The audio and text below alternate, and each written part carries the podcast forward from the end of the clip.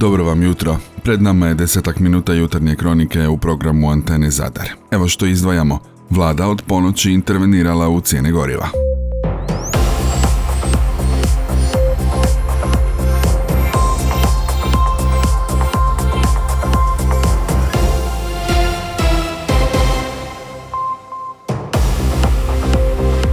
Dobro vam jutro još jednom.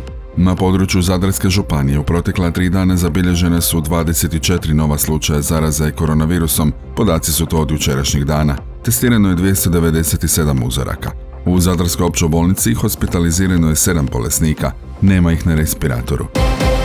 Diljem Hrvatske u ponedjeljak je službeno započelo cijepljenje protiv gripe u ordinacijama obiteljske medicine i zavodima za javno zdravstvo, a cijepivo je besplatno za starije od 65 godina te osobe s povećanim rizikom od teškog oblika gripe i njezinih komplikacija. Termin za cijepljenje poželjno je unaprijed dogovoriti telefonom radi izbjegavanja gužvi koje mogu pogodovati širenju COVID-19, ali i drugih respiratornih infekcija, napominju iz Hrvatskog zavoda za javno zdravstvo. Također napominju da se svi stari od 12 godina mogu istovremeno cijepiti i protiv covid i protiv gripe. Prema podacima Hrvatskog zavoda za javno zdravstvo, do kraja prošle godine evidentirano je 9 slučajeva ovosezonske gripe, 8 u Zagrebu i 1 u Požeško-Slavonskoj županiji. Za ovu sezonu, kako su kazali, nabavljeno je 600.000 doza četvrovalentnog cijepiva i to sa cijepnim sojevima A i B. Neke ambulante koje su ranije dobile cijepivo počele su cijepiti svoje pacijente još prošlog tjedna. Ponovimo, cijepljenje je besplatno za osobe starije od 65 godina, štićenike i djelatnike domova za starije osobe i institucija za njegu kroničnih bolesnika, osobe s kroničnim bolestima, djecu i adolescente na dugotrajnoj terapiji lijekovima koji sadrže acetilsalicilnu kiselinu te zdravstvene radnike i trudnice. Svi koji se žele cijepiti, a ulaze u skupinu s povećanim rizikom od teškog oblika bolesti i komplikacije, trebaju se javiti svojim liječnicima obiteljske medicine ili pedijatrima. Glavna turistička sezona je gotova, ali prema interesu gostiju za putovanjima, popunjenosti i rezervacijama već sada možemo govoriti o sjajnoj postsezoni na zadarskom području. U prva dva tjedna mjeseca listopada registrirano je gotovo 180 tisuća noćenja. Najprivlačniji gostima su u hoteli u kojima je zabilježeno 55% više noćenja nego lani u isto doba. Prema statistici, 44 tisuće noćenja otpada upravo na hotele. U privatnom smještaju registrirano je 35 tisuća noćenja, a u kampovima nemalih 25 tisuća. Ministarstvo unutarnjih poslova i AKD pozvali su građane da aktiviraju osobnu iskaznicu i mobilnu aplikaciju Certilija. Uvođenjem digitalne osobne iskaznice smanjuje se administracija, pojednostavljuje broj procedura te olakšava komunikacija, ali i svakodnevni život građana. Na tiskovnoj konferenciji jučer u našem gradu predstavljena je nova osobna iskaznica. Ona će se moći koristiti na mobitelima putem aplikacije e-osobna. Ako osoba izgubi mobitel, neće morati mijenjati iskaznicu, nego će se putem interneta deaktivirati aplikacija. Evo što je jučer kazano. Pozivamo sve naše građane, pogotovo s vaše županije, danas da dođu u policijsku upravu u Zadarsku i aktiviraju svoju osobnu iskaznicu. Ovdje imate konzolu, ne morate kupovati čitače. Kada aktivirate osobnu iskaznicu, možete napraviti sljedeći korak, e, aktivirati e, osobnu iskaznicu na mobitelu, odnosno digitalnu osobnu iskaznicu, a to se čini na način da nakon aktivacije fizičke osobne iskaznice, certifikata koje se nalaze na čipu, skinete mobilnu aplikaciju Certiliju i pratite, i pratite aktivaciju, odnosno pratite upute što bi trebalo napraviti da kada zatražite svoj mobilni identitet.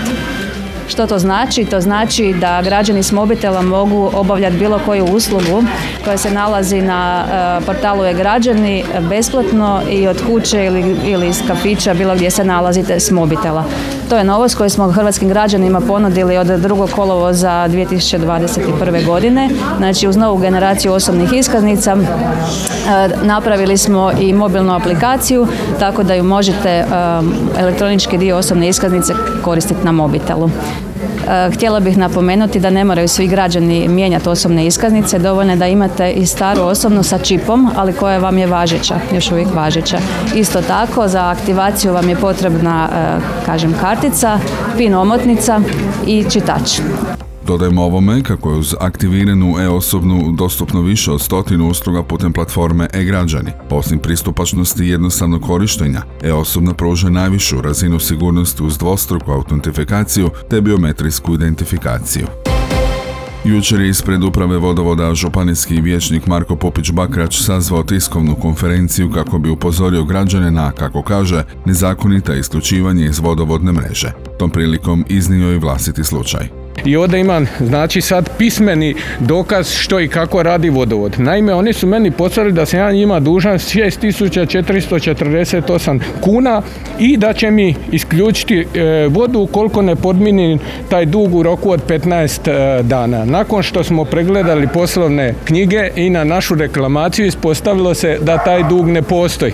Ovakvi dopisi to je poprimilo oblik epidemije. Znači to dobivaju svi, e, svaki drugi čovjek ovo dobiva, ljudi nas e, zovu i traže našu pomoć. Pupić Bakrač naglasio kako je takva praksa protuzakonita, ali je vodovod Zadar svejedno provodi. Još 2007. godine Ustavni sud Republike Hrvatske je donio pravorijek u kojem se jasno kaže da se voda, struja i plin ne mogu isključivati. Znači može se ići na sudski postupak i ovršni postupak, ali isključenja se ne mogu raditi. Što ovdje vodovod radi? Vodovod hotimično krši zakone, to jest propise i Ustav Republike Hrvatske. Zašto? Zato jer oni to mogu. Jer im to dozvoljava grad Zadar, jer im to dozvoljava DORH, jer im to dozvoljava policija. I oni vama isključe vodu i onda se vi žalite na sud. Vi ćete to dobiti, ali ćete vi tri godine biti bez vode. A na koji način isključuju vodu? Znači njihovi djelat potpuno protuzakonit. Upadaju u vaš privatni posjed i vrše isključivanje vode. Oni to ne mogu raditi, znači bez privole vlasnika ili bez sudskog naloga koji ne mogu dobiti zato postoji ustavna presuda Ustavnog suda Republike Hrvatske da je to protuzakonito isključivanje vode.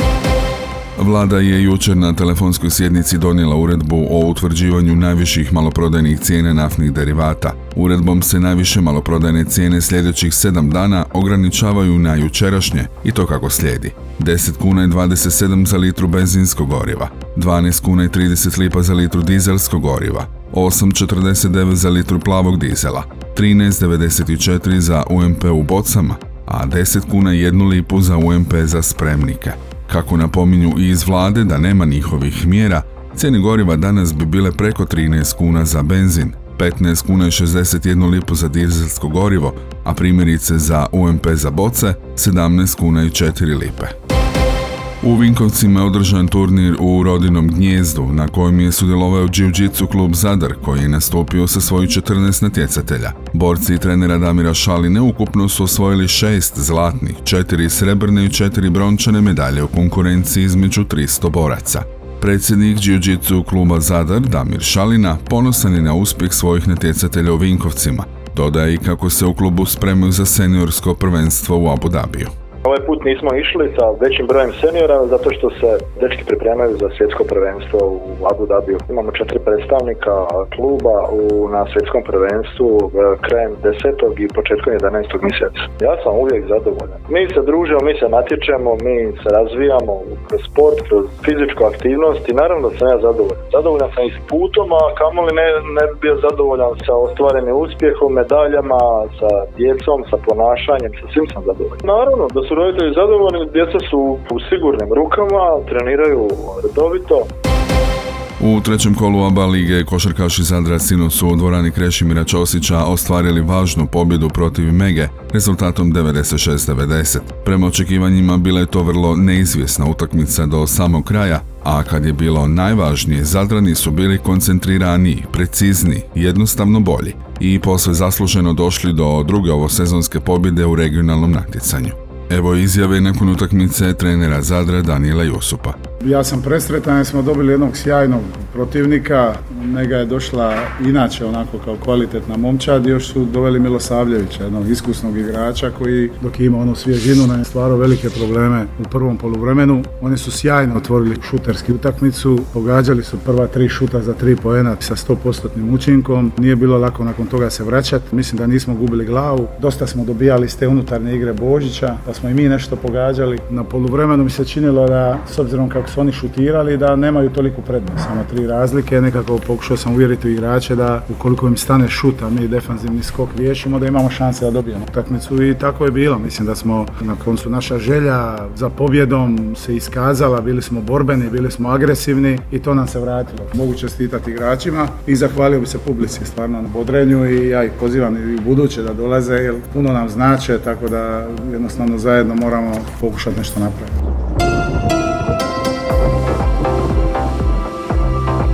U našoj će zemlji danas biti pretežno sunčano, osobito od sredine dana. Ujutro i prije podne mjestimice magla, a ponegdje i niska naoblaka. Vjetar većinom slab, na Jadranu mjestimice umiren sjeverozapadni i zapadni, na večer na sjevernom dijelu bura. Najniža jutarnja temperatura između 5 i 10, na Jadranu između 12 i 17, ona najviša dnevna između 20 i 25 Celzijevih stupnjeva.